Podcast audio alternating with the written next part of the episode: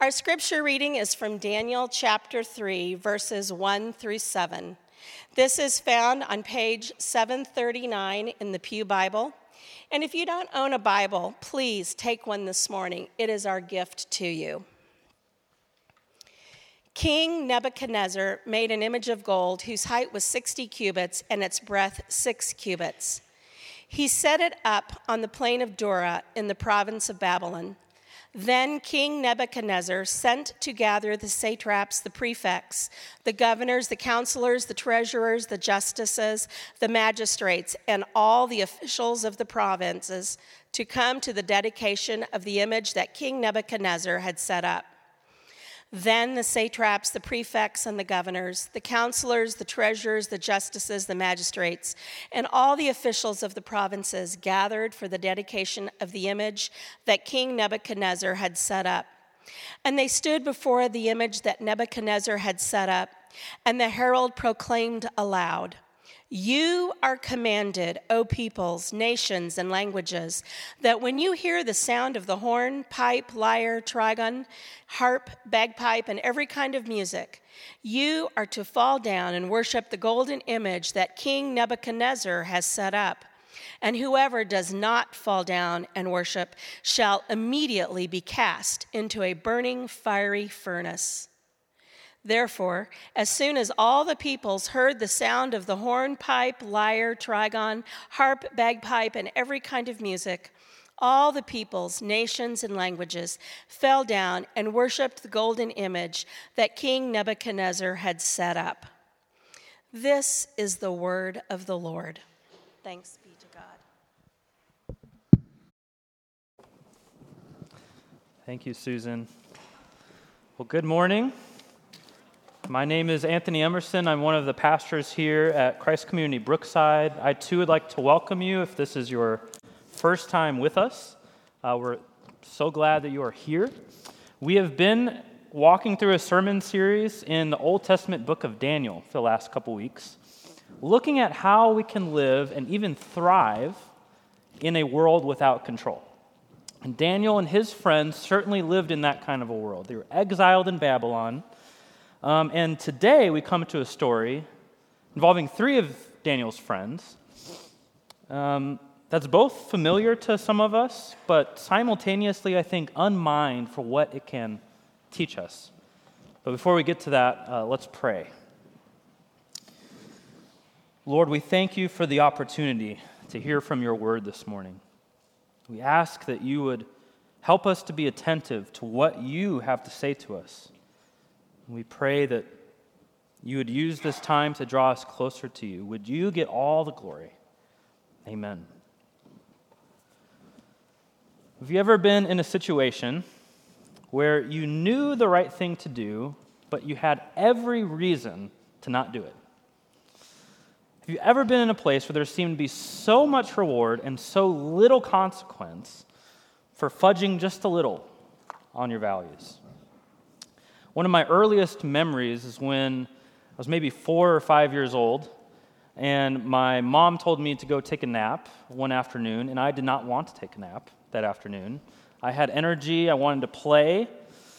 And uh, so, my, my brilliant young mind, I concocted a foolproof plan to get out of this conundrum. I would go up into my room, pretend like I tried to take a nap, and then after a short period of time, I'd come back down, say, Mom, I tried to take a nap but couldn't.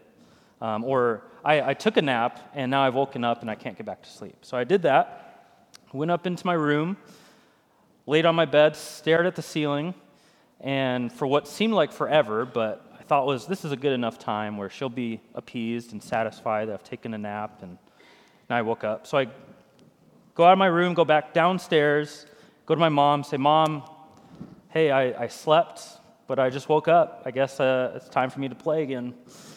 Um, and she looks at me and she says, Anthony, it's been a total of three minutes. Um, that was an example of an opportunity to obey that I did not take, uh, where it cost me a little bit of something. Um, but there's much more serious examples of this sort of obedience where it's costly, um, where it hurts if it's that opportunity is taken. I think of Dietrich Bonhoeffer, who is a influential pastor and theologian in Germany during World War II. And Dietrich Bonhoeffer spoke out against the Nazis while he was there, was able to escape, came to New York, was in New York for a while, and could have stayed here, um, safe and sound. His friends tried to persuade him to stay, wait out the war, wait till it's finished. But he decided that God was calling him to go back, to be with his people, to suffer with them, to be with the people that he felt called to minister to. He had every reason to stay out of harm's way. He could have stayed in New York, lived a long life, made a huge impact on the world, pastored, written books. Uh, wrote a few books uh, at that point. He was only 39 years old, but could have lived a lot longer, made a huge impact. But he felt called to go back. And he had faith in God, even if it came to the worst, even if God did not save him from death. He was caught and executed uh, in 1945, a few days before the war ended. But he had what I want to call today even if faith. Faith that even if God did not deliver him from that situation, God was still in control. Do we have that kind of faith? Because whether you do or not, we all face times where we're tested, where we have every incentive to not do the right thing, where we have every incentive to take the easy way out, to compromise. Where are you tempted in that regard? And in our society today, which is increasingly post Christian, if you are a Christian, it would behoove you to be ready for this kind of a situation where being faithful will have its consequences. But regardless, if we're going to be faithful in anything other than ideal circumstances, that is, if we're going to be able to live life without control, if we're going to not be dominated by our circumstances, you and I need even if faith. You and I need even if faith. We'll go ahead and turn, if you have not already, to Daniel chapter 3. And the story we find in Daniel 3 this morning gives us a picture of what this even if faith that we're talking about looks like. So we're going to see three qualities of this kind of faith, and then we'll look at some practical ways to grow into this kind of faith. So, Daniel chapter 3. We pick up in, in verse 1, and King Nebuchadnezzar, the ruler of the whole entire known world, is at it again. Last week, he threatened to murder every wise man in the kingdom if they couldn't interpret his dream. Uh, he's a bit off his rocker, he's a bit egotistical, but he's also a bit the most powerful man in the world.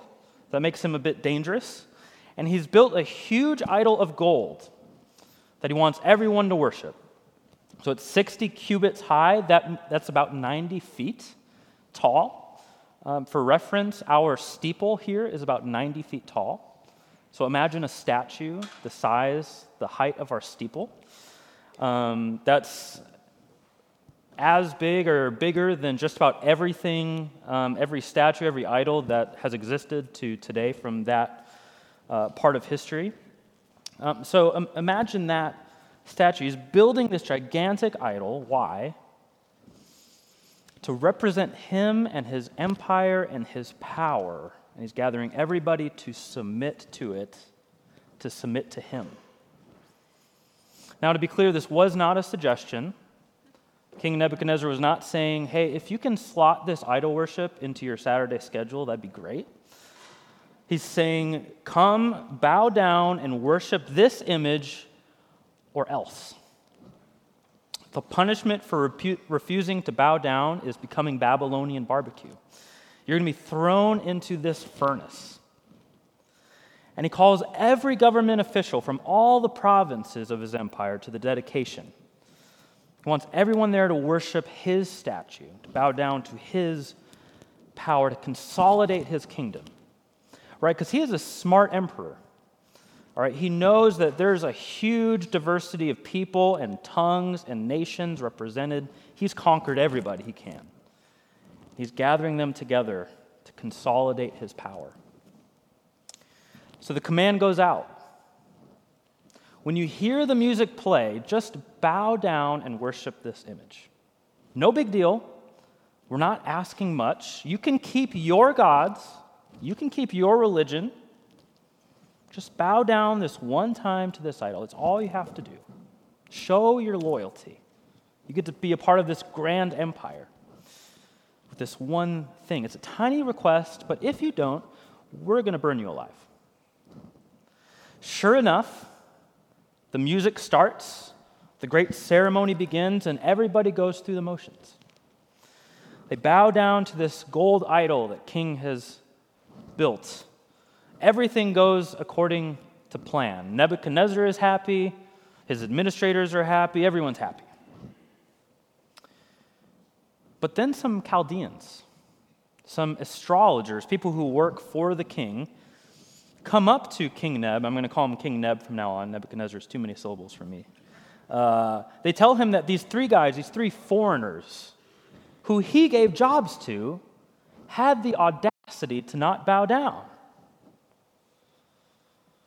And they're intentionally appealing to King Neb's ego. They want to get these guys caught. So look at verse 8 with me. And notice the, the use of you, the second person plural here, is they, they stroke the king's ego to try and get him angry. So verse 8, the astrologer, or it says, Therefore at that time, certain Chaldeans came forward and maliciously accused the Jews. They declared to King Nebuchadnezzar, O king, live forever. You, O king, have made a decree that every man shall fall down and worship the golden image. Skip to verse 12. They continue There are certain Jews whom you have appointed over the affairs of the province of Babylon Shadrach, Meshach, and Abednego. These men, O king, pay no attention to you.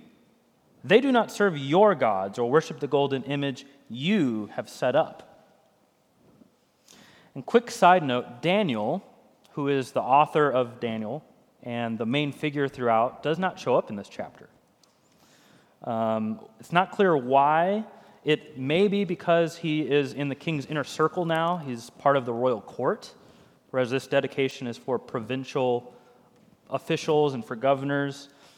But whatever the case, the plot against these three friends works.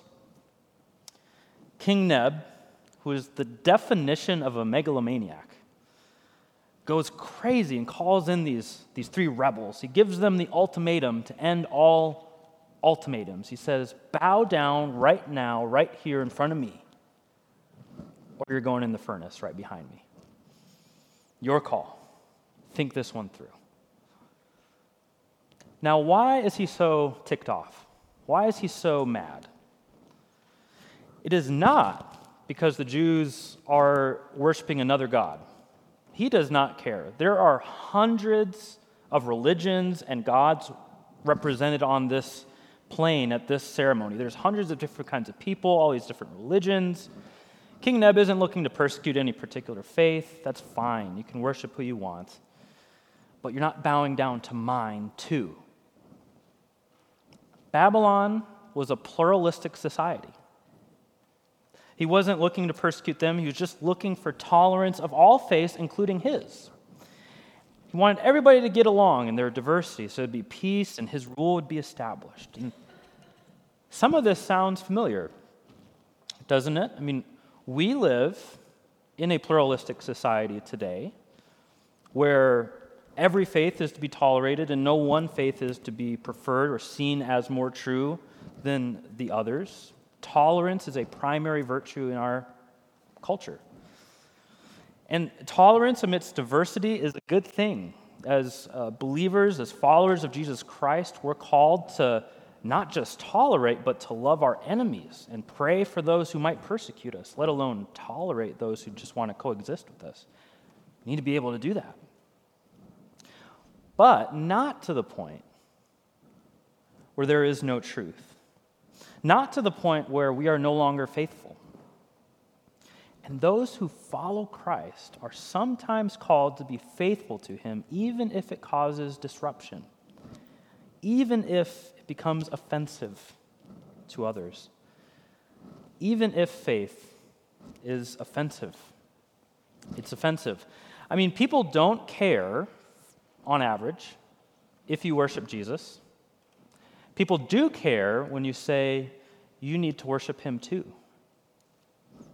People do care when you live out your faith and it clashes with their own interests. I think of the civil rights movement, where the church led the way that angered a lot of people, it offended a lot of people because they were being faithful. We're called to faith even if it's offensive. Are you offensive? Not because you're a jerk about it, not because you're manipulative or pushy, but because you humbly yet confidently are faithful, even if it doesn't sit well with the surrounding culture, even if it's offensive. So, even if faith is offensive, but it is also costly, it's costly. And we'll see that in the second part of the story. Shadrach, Meshach, and Abednego, for their part, go ahead and up the ante. King Neb calls them in, gives them the ultimatum. They don't bat an eye, they don't hesitate, they don't deliberate, they have an answer ready. Let's read verse 15. This is King Nebuchadnezzar speaking. Now, if you are ready when you hear the sound of the horn, pipe, lyre, trigon, harp, bagpipe, and every kind of music, to fall down and worship the image that I have made, well and good. But if you do not worship, you shall immediately be cast into a burning fiery furnace. And who is the God who will deliver you out of my hands? Shadrach, Meshach, and Abednego answered and said to the king, O Nebuchadnezzar, we have no need to answer you in this matter. If this be so, our God, whom we serve, is able to deliver us from the burning fiery furnace, and he will deliver us out of your hand, O king. But if not, in some translation it reads, even if he doesn't. This idea of even if not, be it known to you, O king, that we will not serve your gods or worship the golden image that you have set up. They got some chutzpah.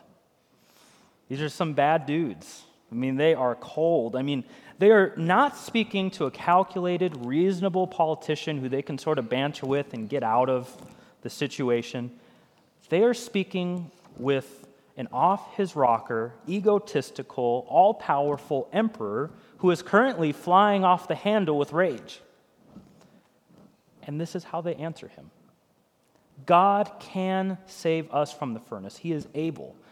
But even if He doesn't, we will not bow down to you or your gods. Notice this. This is at the heart of this text they do not just have God will faith, which is what we most commonly think about when we think of faith and what we, what we want. God will bring me through, God will deliver me. And that's true and that's good as far as it goes. But we see here, these men go beyond that. They don't just have God will faith, they have even if faith even if God doesn't deliver us out of this particular situation, we will still trust in Him. Bryan Chapell, pastor and author, commenting on this, says Scripture does, directs us to do God's will and then to trust Him to take care of the outcome. This is precisely what Shadrach, Meshach, and Abednego did. They did not pretend to know what would happen to them. They had no desire to be burned alive and no doubt prayed for deliverance. Still, they recognized their chief duty was obedience, not figuring out what God would do next. And what happens next is King Neb throws them in the furnace. Now, if you are familiar with this story, um, forget for a moment how this story ends. Um, these three have no idea what will happen to them. As far as they know, this is the end. This is it. After everything they've been through, endured, survived, after all the prayer, after all the faithfulness, the courage, after all the pain, the heartache, this is their reward burning alive in a furnace in Babylon, thousands of miles from home. And for many Christians throughout history and throughout the world today, this is where the story ends. This is where they are burned at the stake. This is where they're executed by ISIS. This is where they don't recover from cancer. This is where they lose their job and their well being because of their faith commitment, even if faith is costly. And we are not used to this in this country. We live in the most success, successful nation in the world. We are bred into believing that everything is going to end well for us. Think about our movies or our stories. They so often end happily. Uh, if you look at, at movies and, and films from other countries, it's often not the case. When I, I remember reading uh, the sixth Harry Potter book for the first time, I'm a huge Harry Potter fan. I was reading the sixth book for the first time, didn't know what was going to happen. I'm not going to spoil it for you if you haven't read it or seen the movies, but I will say it's not the happiest ending. And I finished that book, I was literally angry for a week. I could not handle it. We do not know what to do without happy endings. But these three men are ready for it. They have even if faith. And the question for you and me this morning is what in your life can you say even if to? What's your even if? Even if this is taken away from me, I still can trust that God is in control. What in your life can you not say even if to? What may be too costly? What might you need to surrender to God's control? So, even if faith is offensive, it's costly, and lastly, even if faith is realistic, it's realistic. What does that mean? Well, let's return to the narrative and, and wrap it up. Shadrach, Meshach, and Abednego are tied up and thrown right into the furnace. So this wasn't just kind of any furnace. This was probably the same furnace that was used to form this 90 foot golden idol. This is huge and unnaturally hot. It was something uh, like in this picture. Uh, this is the kind of furnace they're, they're thrown into. It's probably bigger than this um, with the size of the idol. This thing is not meant for humans, uh, it's meant for melting and liquidating metal, and they are thrown right into it.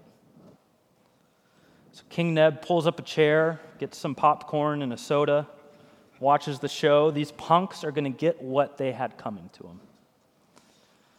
But then in verse 24, it says this Then King Nebuchadnezzar was astonished and rose up in haste. He declared to his counselors, Did we not cast three men bound into the fire? They answered and said to the king, True, O king. I've always pictured this moment as that moment in a scary movie when there's a big, uh, scary monster right behind the protagonist, and they're looking at their friend, and they say, There's something big and hairy behind me, isn't there? And their friend says, Yeah. And they turn around and they're scared. This is sort of what's going on. King Neb is like, We threw three men in there, didn't we? His friends say, Yeah. He said, But there's a fourth man in there, and they all seem to be okay. What's happening? So in verse 26, it says, Then King Nebuchadnezzar came near to the door of the burning fiery furnace he declared, Shadrach, Meshach, and Abednego, servants of the Most High God, come out and come here. Then Shadrach, Meshach, and Abednego came out from the fire. And the satraps, the prefects, the governors, and the king's counselors In other words, all the officials that King Neb thought he was gathering to worship his idol.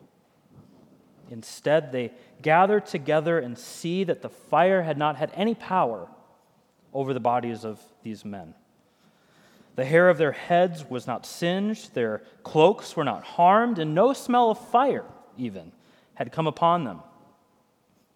Nebuchadnezzar answered and said, Blessed be the God of Shadrach, Meshach, and Abednego, who has sent his angel and delivered his servants who trusted in him, and set aside the king's command and yielded up their bodies rather than serve and worship any God except their own God. God saves them from the furnace, and King Neb ends up worshiping him. Once again, God displays that he is in control, not some politician, no matter how powerful they may be. But if the story had not ended this way, would we still say that God is in control? If these three men had died, and that's how Daniel 3 ended, would it still be true that God is in control? Like we said, this is where the story ends for so many. It's where Shadrach, Meshach, and Abednego thought it would end. You see, there, even if faith is realistic, this kind of faith is realistic. This kind of faith acknowledges that, yes, there's an all powerful king who has power over us and will throw us into this furnace. We see that. But this kind of faith also knows that God is the one who is truly in control. That he has the ability to save in every situation, and whether he does or even if he doesn't, this faith recognizes that it's he who is in control. Even if faith sees the furnace, but it sees more than the furnace. It also sees the God who is in control of all things. If you have even if faith, you see reality in a different way. You can see more of reality. You can see, yes, the furnace. You're realistic. You can see your bad grades. You can see your broken marriage. You can see your financial issues. You can see your addicted family member. You can see the election that we are in. But that's not all that you see. You also see the God who is in control, who is ruler over the entire earth and the entire heaven, the God who is truly all powerful, and the God who loves you. No, true faith, even if level faith, is not a vague hope that what's to come will somehow turn out for the good, even though my hands are tied and I don't have control over it. Instead, it is a settled confidence in, a, in the God whose hands you are in, come what may. It's not faith in a future, but trust in a person.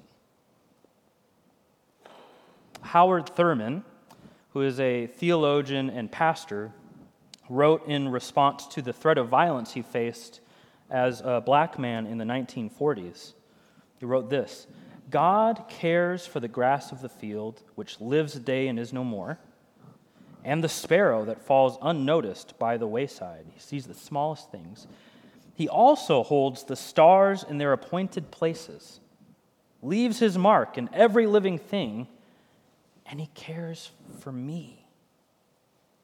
To be assured of this becomes the answer to the threat of violence, yea, to violence itself. To the degree to which a man knows this, he is unconquerable from within and without. To the degree to which you trust in the God who is in control of the smallest intricacies of life and the largest cosmic forces of the universe, and simultaneously is holding you in his loving hands, to the degree to which, in other words, you see true reality, You'll be able to live life without control. You'll be able to be the kind of person who is not dominated by circumstance, but dominated by a trust in Him, even if faith is realistic. So, how do we get this kind of faith? That sounds like stuff for special holy people, Anthony. You expect me to have this kind of faith? Well, in, in one sense, no. You and I don't have a chance if we just rely on willpower and just try harder to believe. We can't just try to have this faith, but we can train to have this kind of a faith. We can, over time, by God's grace and through certain practices, grow into the kind of people who have even if faith. Just don't expect it to be overnight. So, a, a few practical suggestions here help us grow into this kind of faith. These are quick, uh, three quick ones. These are not by any means exhaustive or necessary, just some possible places to begin. First, place each day in God's hands. Every morning, maybe before you get out of bed or when you're brushing your teeth, place the day in God's hands. Pray and entrust all the day's events into His care. Acknowledge that everything that happens to you that day, whatever it is, is either sent by God or permitted by God, that He is in control. Commit and trust the day to Him in the morning. Over time, that takes root in who we are. Second, something I've been trying out for the past maybe month or so that I've, I've found helpful is spending time each day just sitting in God's presence. Spend time with Him. I spend maybe five minutes, maybe less. For me, it's one of the first things I do when I get home in the evening from the office, but maybe for you, it's during lunch or before you go to bed, sit and direct your mind Godward. Be open and aware of His presence in the room with you. Remind yourself of His love for you. Ask Him to help you more fully comprehend and grasp His love and care for you. And, and sit and listen. Again, maybe five minutes, sometimes less. But it becomes part of your rhythm the reality of God's presence becomes a regular part of your life. Practice the presence of God. Finally, have even if faith in the little things. Don't worry about how you would respond if you were at the furnace. Have even if faith where you are already. Be faithful even if it means you have to take a nap when you don't want to, for example. Practice faith in the little things. As you do so, you'll grow, you'll get stronger over time, and God gives sufficient grace for each situation. To be able to live life without control, you and I need even if faith. Even if faith is offensive, you get, may get on people's nerves. It's costly. You may be thrown into a furnace, but it's also re- realistic. By faith, we know that the God who is with Shadrach, Meshach, and Abednego is the same God who is profoundly with us today. The God who entered the furnace with Shadrach, Meshach, and Abednego is the same God who enters the furnace with you and me today. And 2,000 years ago, he entered the furnace of this sinful world. He lived among us, he suffered like us, he died for us, and he entered the furnace of the wrath of God on the cross. He took upon himself our sin, and by his grace, through faith, he forgives. He delivers you from death, the ultimate furnace. And he invites you to life with him. He is the epitome of the one who lived with even if faith. And with life in Him, as we learn from Him, even if you face furnaces, He is with you. And He is in control. Put your trust in Him, even if. Let's pray.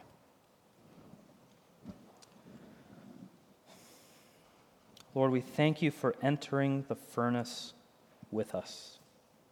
That you do not tell us only to go through the furnace, but that you enter it with us. Lord, thank you for loving us and caring for us and for being with us. We ask that you would increase our faith, that you would increase our sight, that you would give us even if faith, and that we may live even in a world that may be out of control with a settled confidence in you as the one who is truly in control. Amen.